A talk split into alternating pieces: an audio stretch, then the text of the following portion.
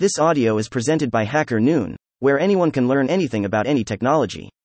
How I moved to Berlin using ChatGPT and JavaScript by ESOC. TLDR. I built a bot that automatically sends personalized, context aware messages to every new listing posted on wg gesucht.de.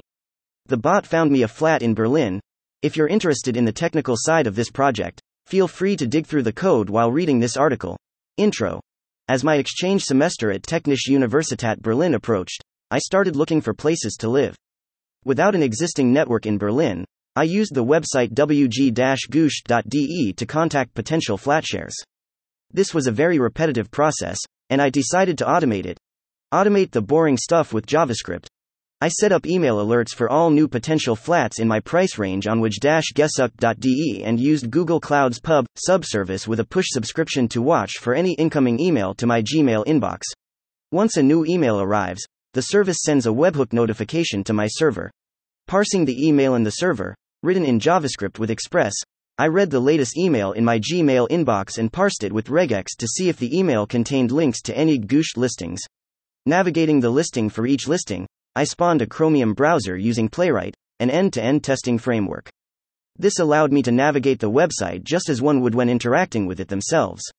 I signed into my account, took note of the listing description, and hit send message. Generating a message using GPT 3.5 Turbo. The message is generated using GPT 3.5 Turbo with the following prompt.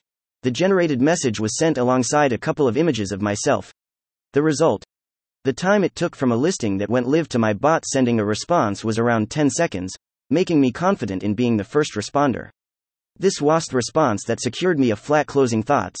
Looking back, I spent more time tinkering with the bot than I would have manually responding to email notifications.